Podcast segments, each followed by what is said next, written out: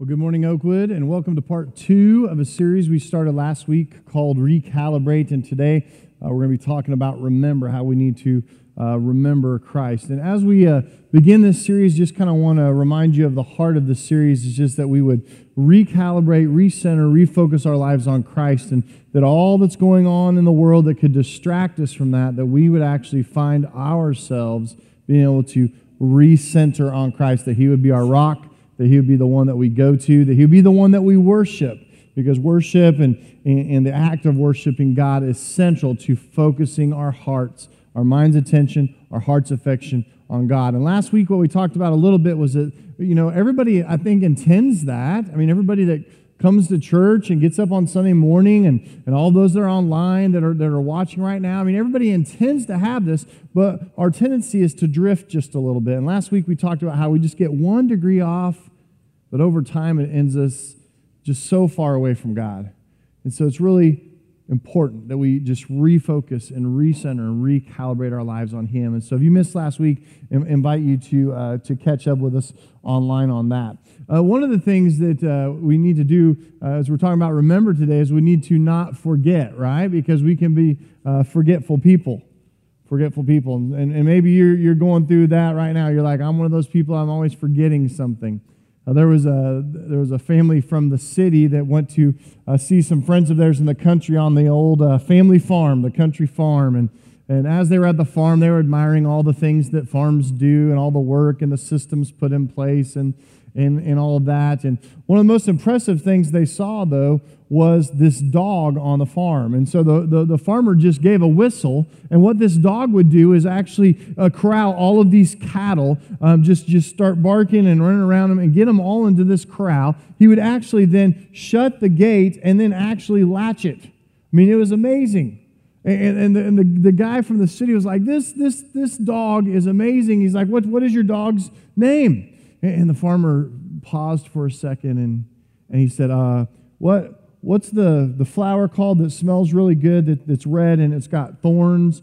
And, and the city guy said, Well, it's, it's a rose. He goes, All right, thank you. And he turned to his wife and he said, Rose, what's the name of that dog? we can be forgetful, right? We, we forget things, and sometimes we forget to remember things. Uh, sometimes it's something really trivial that you forget, you know? It's like, oh, you're one of those people, I don't know where I put my purse, or, you know, I, I, I lost my keys, you know. Uh, sometimes, you know, it's stuff like that. Sometimes it, it's, it's stuff that, that might be a little more important. But they have developed something, uh, this technology, to help us with forgetfulness. Have you guys seen this? Uh, it's called a tile. Have you seen a tile? Yeah. How many of you have ever seen a tile, familiar with the tile? Raise your hand. Okay. How many of you are tile owners and users? All right. Amen. All right. Got some honest people in God's church. That's good. Well, yeah, so uh, they have these tiles, and what these do, in case you're not familiar with the technology, is there's an app on your phone. You can attach that to your keys, you can put in your purse, or something that you lose, you forget where it is often, and you put that tile in there, and you activate it in this app, and it'll actually ring and make a noise so you can find it. You can also, they have ones that GPS track it, and so you can look like, oh, I left that at work, I got to go back to work and get this. And so um, they, they make a different design too that's for a man's wallet, like a, it's like a credit card one. And, and so, man, there's no excuse anymore, right? I mean, they have helped us out here. We're, you know, we're, we're not going to forget anything. And, and you're sitting there, you're thinking, wow, that's great. You know, we can laugh about this stuff and kind of poke fun at each other a little bit. But sometimes forgetting is not good at all. Well, I'm most frustrated when I forget to pay a bill. Okay, because then it what? It costs you more money, right? Or you get the threat of something's going to be, you know, turned off or, or, or shut off, you know, or we're going to disconnect your, your service. You know, there, there, there's things like that. There, there's things that are maybe even a little bit more serious. I, I hate it when I forget the password to a website. Have you ever done that? You try to go log in, you're like, oh, I don't know the password. And man, I, you know, I don't know which email I used, you know, to reset the password. That can be so frustrating. And, and those are a little more serious, but then there's some even more serious ones, like if you forget your spouse's name, you know, that's not good. You forget to take the dog out, and you get home, there's a big mess to clean up because you forgot to take the dog out. Or you forget to feed your children, you know, that's, yeah. So, you know, and that's the thing is that we can all find out that we are forgetful. We're forgetful people from time to time. Today we're going to be looking at uh, some passages that talked about uh, the people of Israel, and God set up something very unique with them so they wouldn't forget A, who God was, and B, what He had done for them. And, and as they're doing this, it was a really neat thing. We're going to read about in just a minute. In Joshua 4 is where we're going to begin this morning. We're being Joshua 4 and 1 Samuel 7. So if you want to get in your Bibles there, it's toward the front of your Bible, Joshua chapter 4, 1 Samuel chapter 7. And you can also follow along in the app. Uh, the app is there for you with all the sermon notes and, and a place for you to take notes, as well as all the bullet points and scriptures are there for you. But in, in Joshua 4, we're going to read of, of, of this this time where God was um, imploring them to remember, remember who I am, remember what I've done for you. Because here's the pattern. Okay, if you have read the Old Testament, you see this pattern with the Israelites, which is God's chosen nation, his chosen people. Okay, the the people, the Israelites, just have this tendency to forget. And so, so God shows up, He gives them commands, and they walk in the ways of the Lord. And when they do that, they have great success in life. But then it seems like they get tempted and they forget God and they, they, get, they get swallowed up by the ways of the world or different things. Maybe they've, they've gotten into some things that have taken their focus off of God and it's recalibrated them over here. Now they're focused on idols or now they're focused on this other thing or they're just distracted by life on earth. You know, we, we, we kind of get that way sometimes. And so they go through this period. Uh, usually, a lot of times they get warned by, you know, one of the judges or one of God's prophets will say, hey, you really need to watch out what you're doing here. You need need to really, you know, you need to really recalibrate and focus on the Lord. And they tell the nation to turn. And so they go through a hard time. Sometimes they go through years of discipline. Sometimes they go through years of exile. And then they end up coming back to the Lord and they remember who the Lord is and they celebrate that. And then guess what? They repeat the cycle all over again. And it seems like, why do they do that? It's so frustrating for me. And I hear a lot of Christians that have talked about this when you, you know, maybe you're in your Sunday school class, you're in your small group, and you're talking about this, and you're like, man, if I were the Israelites, there's no way I would have ever done that. There's no way that I would have ever, you know, been one of those people that, that forget what God had done. I mean, God was walking with them every day. Uh, they were seeing Him, they were seeing miracles. And if I had that in front of me, I would not be like the Israelites and I wouldn't forget the Lord. And yet, we experience God. We read His Word, we see Him answer prayer, we know what Jesus Christ, his son, did on the cross of Calvary. And yet, we go through life and we get distracted, and much like the Israelites, we get tempted to lured away, and our thoughts and our, our minds and, and our focus gets off of the Lord and gets onto some things of the world. We get focused on other things and we get distracted. And so we can sit there with pride and puff our chest out and say, Well, if I were back in Bible times, there's no way I would have forgotten the Lord we're just like the Israelites. We have this tendency to forget. We have this tendency to not remember who God is, to remember what He has done for us. And God is pleading with the Israelites and with us I want you to remember. I want you to remember. Here's the fact this morning I think sometimes we lose sight of God in the valleys and on the mountaintops. Sometimes we lose sight of God in the valleys and the mountaintops. Sometimes that's where we forget. Now, sometimes we're in the valleys and we're going through such a hard time. We're going through all these circumstances, and we have this tendency to want to give worldly answers, right? It's like we're going we're to exhaust all the resources of the earth to solve this problem, to fix this relationship, to get us out of this situation, and we take our focus off the Lord. And we don't remember that He's our God, that He's the one that wants us to come to Him, yes, even in our times of need. Some of us maybe we're the opposite way. That's when we're closest to God is in the valley. You know, in the valley, man, my prayer life goes up. I'm praying 10 times a day now. You know, my, my, uh, my Bible reading time goes up, and I'm much more focused on the Lord. But it depends on which way. But, but then, then there's the mountaintops, and that's what's kind of weird because you think the mountaintops, yeah, we love the mountaintops. I mean, that, the mountaintop experience with God, of course, I remember God when I'm on the mountaintops. I mean, that's when we're closest to the Lord and we go through these mountaintop experiences. But I think sometimes we have a tendency to forget God in the mountains because life is good. Life is easy. When life is good, life is easy, and you're not going through anything, you have this tendency to what? To drift. like we talked about last week, one degree, just one degree off. And God is calling us to remember. Let's pick up the passage this morning, Joshua chapter 4, beginning with verse 4, and just a little bit of background here. They've taken the Ark of the Covenant, which represents the presence of the Lord with the people of Israel, and they've come to a river and they didn't know where, how they were going to get it across, and God said, Go. And, and they began to go into the Jordan River, and God held back the river, just like he had done in the book of Exodus uh, when they were leaving Egypt. It's a second riverbed crossing where there's water in the way, and God says, Hey, let me take care of that for you. Let me handle this for you. And so he literally stacks up this, this wall of water there. Uh, the Ark of the Covenant is going through, and that's where we pick it up this morning. It says, So Joshua, who is uh, the leader of the armies uh, uh of God and the Israelites at that time, he said, So Joshua called together the 12 men he had appointed from the Israelites, one from each tribe and said to them, Go over before the ark of the Lord your God into the middle of the Jordan riverbed there. And each of you is to take up a stone on his shoulder, according to the number of the tribes of the Israelites, to serve as a sign among you. In the future, when your children ask you, What do these stones mean? Tell them that the flow of the Jordan was cut off before the ark of the covenant of the Lord. When it crossed the Jordan, the waters of the Jordan were cut off. These stones are to be a memorial to the people of Israel forever.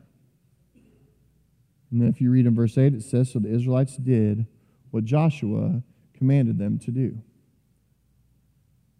And so so God wanted them to set up these memorial stones. And I want you to notice what it says there. It says that this is going to serve as a memorial for the Israelites forever. Now, let me explain what this means. They take these big stones out of the riverbed and they stack them or put them in formation. We don't know exactly how. It doesn't really reveal it right there in those verses. But, but they make a formation of something. And so then when people are coming through, you know, coming through that part of the land, they're like, huh, that's a weird rock formation. And they're supposed to notice it. And then they're supposed to tell, the Israelites are supposed to tell of what God has done here. It's to be a memorial. It's to be a memory. It's to be a monument. And it's to remind them to remember what God has done for us. Remember, they pushed back that we, we were on the edge of, of this river, that we didn't know how we were going to get across. God provided a way for it. And you're to tell your children and your grandchildren, and they're to tell their children and their grandchildren. And we're to express this, this awesomeness of God and what He's done here, even to the fourth and the fifth and the sixth generations, that every time you come by here, you see this. And we have this in our lives. That, that we're at the, the edge of the Jordan River and we're like, man, I don't know how I'm going to get through this. There's no way, there's, there's no way I can get across this. And God says, oh, wait, wait, wait. I'm the God of the universe. I make all things. I, I do everything, and, and, He provides the way. And you guys have had those experiences in your life. You, we've been through stuff, you know? We've been through stuff, and God is imploring us to remember. And we need to pull those rocks out and we need to stack them and we need to go by there every once in a while and say, hey, I want you to know what God did here. That's what's wonderful about being in a church. I could tell you stories about Oakwood Christian Church and look what God did here. Look at, look at this and look at that and look at all of these stories we have of who God is and what He has done and, and to just be reminded and to recenter, recalibrate our lives on that. Now let's turn over to our next passage. It's in 1 Samuel chapter 7. And here in 1 Samuel chapter 7, something similar happens. Um, not exactly, the circumstances are completely different, but uh, it, it, it, it, comes around to this, this thought of the stones again. And what's happened here is God's people are moving into the promised land. They encounter these people groups, and, and they're going through this, this cycle of fight, fighting these battles with these, these people that are in the promised land. And uh, they're going through lots of different things. This is about two to three hundred years, most scholars believe, after what we just read in Joshua 4. So a couple hundred years have passed. You might th- be thinking, okay, they're starting to forget. Israel's starting to go through that cycle where it's, okay, we, we moved away from the Lord. We, we forgot about God, uh, and we started doing it our own way and doing our own thing. And, and now God is calling them back, and they're coming back to repentance, and they're coming back to the, their belief in the Lord, and that pattern is happening again. Let's pick it up there in 1 Samuel uh, chapter 7 in verse 2, right there in the middle of verse 2. It says, Then all of the people of Israel turned back to the Lord. See, they had turned away from the Lord. Now they had all turned back to the Lord. And so Samuel, God's servant, said to the Israelites, If you are returning to the Lord with all of your hearts, then rid yourself of the foreign gods. See, they got distracted by the world, uh, started worshiping other things. And it says, get rid of all these other foreign gods and the Ashtoreths Uh, this is like worship instruments uh, and false gods. And commit yourselves to the Lord and serve him only, and he will deliver you out of the hand of the Philistines. You see, the Philistines were these people that they had, had been fighting for a long time and would continue to fight. They were a thorn in their side, but they were fierce warriors. And the people of Israel needed God's help to defeat the Philistines. And here they, they have come to this time of repentance. And, and, and Samuel puts it out there. says, Hey, if you're returning to the Lord with all of your hearts, you wipe everything out and you refocus and recalibrate your life and you focus completely on the Lord and you focus on serving Him only. You get rid of everything else that distracts you in life and you commit yourself to the Lord. And when you do that, when you obey God, good things happen in your life. Just the fact, good things happen in your life. Doesn't mean that nothing bad's going to happen in your life. It just means there's more good things that happen in your life. And here he says, hey, if you all are serious about this and you will focus on the Lord, that he's going to deliver you out of the hands of the Philippines. Uh, uh, the Philippines. The Philistines, okay? Not the Philippines, the Philistines. And so if you read the rest of this chapter, it talks about the, the, what's about to happen. We're going to go down to verse 12, but let's skip up to like verse 10 and 11 there. Uh, it says, But the Philistines, the Philistines drew near to engage Israel in the battle. And, and that day the Lord thundered with a loud thunder against the Philistines, and it threw them into a panic that they were routed before the Israelites. And so God did some horrendous thunder. It scared the Philistines so bad that Israel just took them over because the, the, the Philistines were there. They were drawing near to engage the Israelites. They may have had the upper hand, but God took care of it. God's people had turned to him. They'd recalibrated, recentered their life on him. God says, Hey, I've got this. He took care of it. Now look at verse 12. It says, Then Samuel took a stone and he set it up between Mizpah and Shen. And he named it Ebenezer. I laugh when I read that word in Scripture. You won't laugh if you read it like in Hebrew, but when we read it, we think of Ebenezer Scrooge. Right. Yeah. It's like, what does that word mean? What does the name Ebenezer actually mean? It's very interesting. It comes from two words in the Hebrew that they've combined. The, the, the first part, the, the Ebe, and the second part, Ezer, Eben and Ezer. And what it is, it means stone of help. And so listen to what he does here. He says, He named this rock that they set there the stone of help. He named it Ebenezer, saying, Thus far the Lord has helped us. And if you read on, you understand why did he set up a stone there?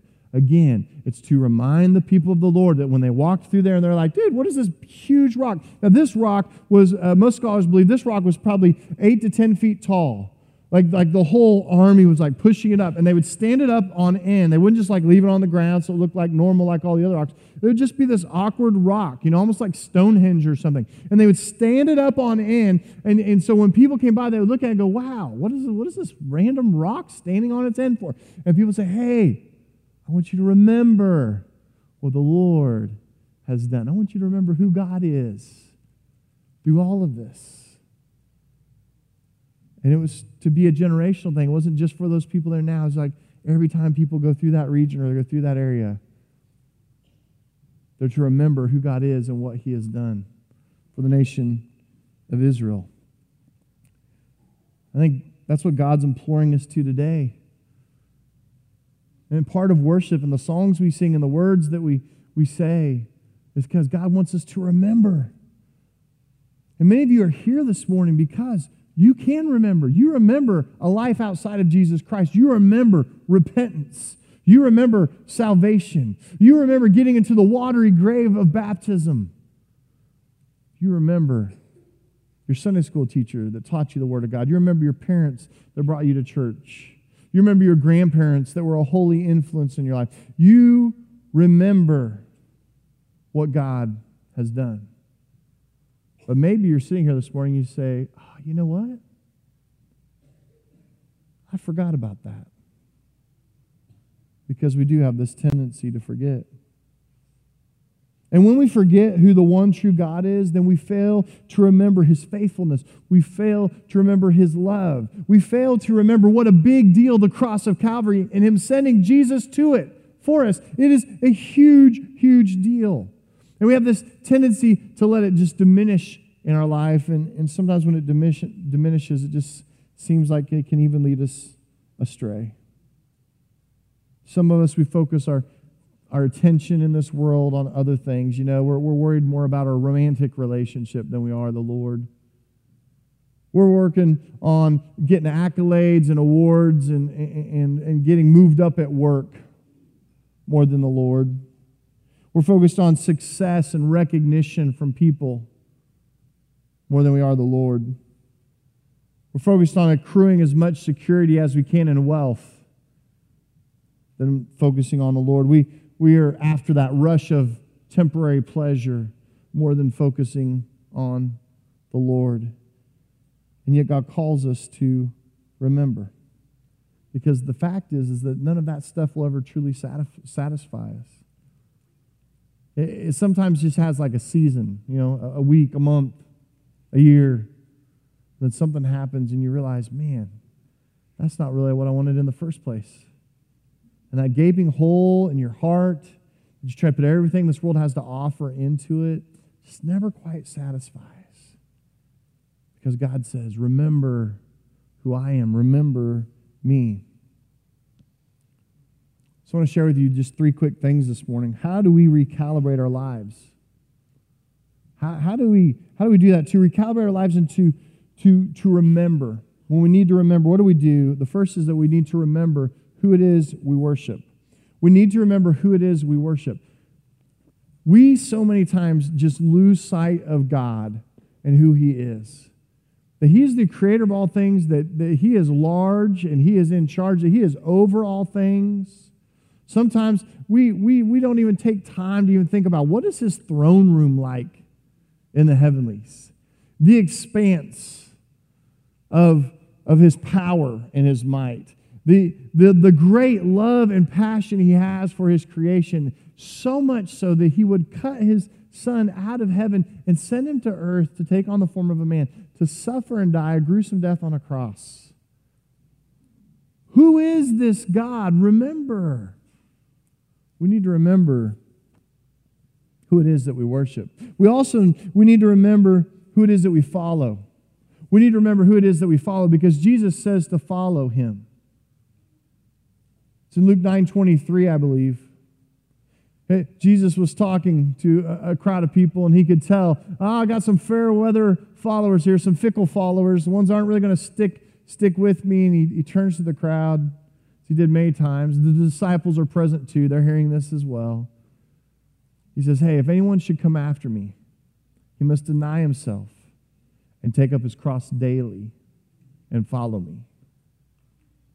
Must deny himself the way we want to go in life and take up the cross daily. Every day it's going to be a battle. Every day we're going to have to take up our cross and follow Jesus. But it's important that we follow. And sometimes I think we, we have this kind of like um, new age Christianity. You know, maybe it's maybe it's even a little bit of like United States of America Christianity that says, you know, God did not really mean that we had to obey. Like, you know, First John, where he says, If you love me, you will keep my commandments. He didn't really mean that. Really? He didn't mean that at all. He didn't say, If you love me, you'll keep my commandments. What I think, and as I read more of the scripture, I'm more convinced that loving God is keeping his commandments, and it's the evidence. You know, the book of James talks about, hey, you say you have faith. Well, I do. I can show you my faith by my works. Look at my life. Look at my life. And if somebody looked at your life right now, which direction would they say you're going? The way of the world or the way of Christ? Are you keeping the commands of Christ? Are you doing what He has called you to do?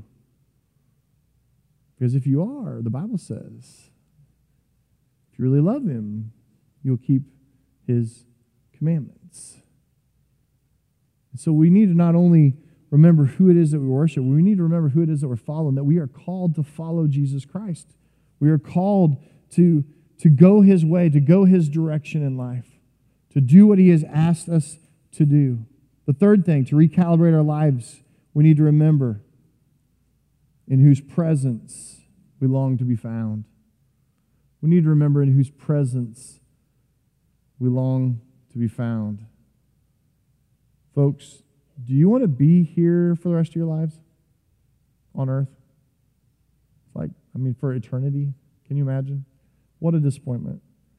I mean, I, I think back, you know, I, I still consider myself pretty young, but I think back and I'm like, man, life in this world was so much better 30 or 40 years ago. I mean, it seems like the days are getting darker, the days are getting more evil. And as I have conversations with people, they're like, oh, yeah, oh, yeah, I remember what it was like 50, 60, 70 years ago. Man, it just seems like, yeah, we're one step closer to the end. That Christ is going to return. And I would rather be more concerned about eternal life and being found with Jesus Christ than anything that this world has to offer. Because nothing in this world will truly satisfy. And that's why God calls us to remember. Remember all of who He is, everything that He has done, and His great love for us that sent Jesus to the cross. And so, over and over again, Jesus reminds the Israelites and all of us to remember. Stand a stone and proclaim the goodness of the Lord and worship Him and tell His story and share it with others. As Jesus uh, was uh, going through uh, the, the preparing the disciples for the end of his life, and, and you know the familiar passage from John's Gospel, the Upper Room Discourse. If you read the book of John, there's actually several I am statements throughout the book that Jesus states. And it's, just a reminder to his followers of who he is. Listen, listen to what Jesus says here. These are reminders to us of who he is as the Son of God. Jesus said this He said, I am the bread of life. Whoever comes to me will never go hungry. Whoever believes in me will never be thirsty. That's found in John 6 35. The bread of life, the bread that actually gives us life. He sustains us. Jesus and God, there are sustainers. He, Jesus said, I am the light of the world. In John 8 12, he says, I am the light of the world. Whoever follows me will never walk in darkness, but will have the light of life. Man, we need light in this world, don't we? Jesus went on in, in John chapter 10, verse 9, he says, he says, I am the gate. I am the gate, and whoever enters through me will be saved. They will come in and go out and find pasture. Jesus said uh, in John 10 11, just a couple verses later, I am the good shepherd, and the good shepherd lays down his life for his sheep. What a good shepherd. He would actually sacrifice himself to save us. Jesus says, I am the way, the truth, and the life, and no one comes to the Father except through me. John 14, 6. He says, I am the way. I'm not a way, I am the way. Recalibrate, recenter your life on me. He said, I am the vine and you are the branches. In John 15, I am the vine, you are the branch, and you are the branches. If you remain in me, some, some translations say the word abide there. If you remain in me, if you abide in me and I abide in you, you will bear much fruit, but apart from me, you can do nothing. You're going to have zero success in life. You're not going to feel fulfilled because you're not living up to your God expected destination. In John chapter 11, verses 25 and 26, Jesus says this I'm the resurrection and the life. I am the resurrection and the life. The one who believes in me will live even though they die, and whoever lives in believing in me will never die. And you read all these I am statements through the book of John, and you're like, Jesus, what are you trying to do? What are you trying to say? He's trying to say, Remember who I am. Remember me. Remember all of the things that, that myself and my Heavenly Father have provided for you. It's not only a reason to worship, it's a place to anchor your life. It's the cornerstone, it's the rock. He's our foundation. And everything we do in life flows out of God. And yet Satan comes and says, What? You know, I want to take that away. I want you to go the way of the world. I want you to have pain and sorrow and suffering and violence and disease and all these things in this world. Yet God says, Hey, I'm going to be your anchor. I'm going to be the one because I am. I want to leave you with this verse this morning. It'll be on the screens for you. It's found in 1 Peter chapter 2, verses 4 and 5. This is Peter talking to some Christians. And he says this as you come to Him, the living stone, And, and, that, there's a capital S because it's a reference to Jesus Christ. As you come to Him, Jesus Christ, who is the living stone with a capital S, rejected by humans, but chosen by God and precious to His, to his Heavenly Father, it says, You also, like living stones, are being built into a spiritual house to be a holy priesthood. That we are, the followers of God, a holy priesthood, offering spiritual sacrifices acceptable to God through Jesus Christ. Did you catch what he says there? That you also, you followers, you Christians, you also are like living stones. And I'm like, what? Wait a minute here. Wait a minute. You're telling me we're to be like living stones. And you know what he's referencing? He's referencing Joshua 4. He's referencing 1 Samuel chapter 7. He's referencing all the times in the Old Testament where they've stood these rocks up on end. And now he's saying, You are living stones. You don't need to take rocks out of your backyard and stick them in your front lawn. And so people go, Well, hey, what are these rocks here for? And give you an excuse to talk about God. No, it's the way that you live your life. It's the way that you love other people. It's the way that you are holy and set apart and you live different than the world. It's all of those things combined that when people see you, they see Jesus Christ. Because the fact is, that's the way God planned it, and it's the, you're the only Jesus that some people will ever see. And you don't need to put a rock in your yard about it because you, Peter says, are like living stones. And you make spiritual sacrifices to God because you love Him so much. Why? Because you remember who He is and you remember what He has done for you. As we conclude this time this morning, I'm going to invite you to respond in two ways. The first way we're going to do that is communion. And so if you have the emblems with you, you can go ahead and get those out, get those ready. If you're watching with us online this morning, uh, make those communion preps right now. It's really easy to think about taking communion right now. Because Jesus, when he was in the upper room with the disciples, he said, I want you to do this in remembrance of me. He set this up as a memorial meal. When he was up there with his disciples and they were celebrating the Passover, he took the bread and he says, When you take this, when you guys gather together and you take this, I want you to remember this is my body. And he's going to be beaten and scarred and whipped within an ounce of his life for you. Do this in remembrance of me. Remember my sacrifice. Remember how much I love you. And then he took the cup. It's called the, the, the cup of the new covenant, the blood of the new covenant. And he said, This represents my blood that's going to be shed. And every time you take this, I want you to do this in remembrance of me. And anytime the, the, the church assembles and, and Christians assemble, they come together. Jesus says, Take this and do this in remembrance of me. Take these emblems. And it's just as it talked about in, in, Joshua 4 that it's to be a memorial. These stones will serve as a memorial for all the generations of Israel. This meal serves as a memorial of the sacrifice of the Son of God for all of us. And so, in just a moment, I'm going to say a prayer. And then I'm going to invite you and give you a couple minutes to, to take of that bread and to take of that cup and remember the sacrifice of Jesus. But there's another way I would invite you to respond this morning. Because after we have a moment of communion, we're going to sing a song. And you may have noticed when you came in here, there's rocks on the stage that we tried to spread them out so we can try to physical distance while we do this.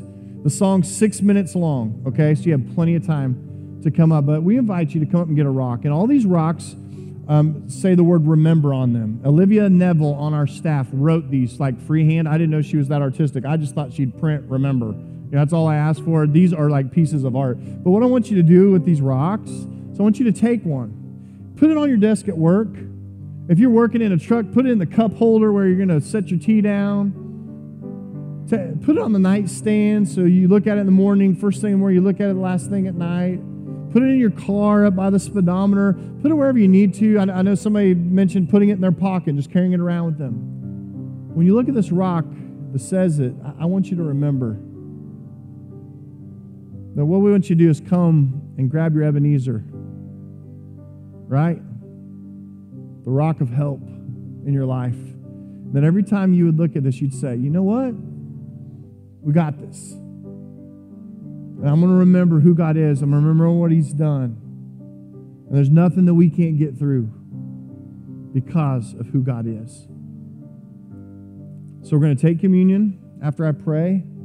And then the band's going to come out. When they start singing that song, we're going to invite you to come. And again, you have six minutes to come. There's rocks all across the way here. Just come up, grab one of those. Take that home with you. Put it somewhere where you'll see it. Let that be your Ebenezer. Let it be a reminder to you of who God is. Let's pray. Lord God, I thank you for this moment where you just continue to speak into our hearts this morning. God, I pray these next few minutes would be holy minutes in our week. As we take this Holy Communion and we remember the sacrifice of Jesus through the bread and the cup, God, I pray this is a special moment. It's a memorial. The victory over death as Jesus came out of that grave, is the victory that, that raises him from the dead, is the same victory that's in the power that is raising hearts to you today, God, that resurrection power. We celebrate that. We remember that in this meal, the sacrifice of Jesus that was so necessary because of our choices.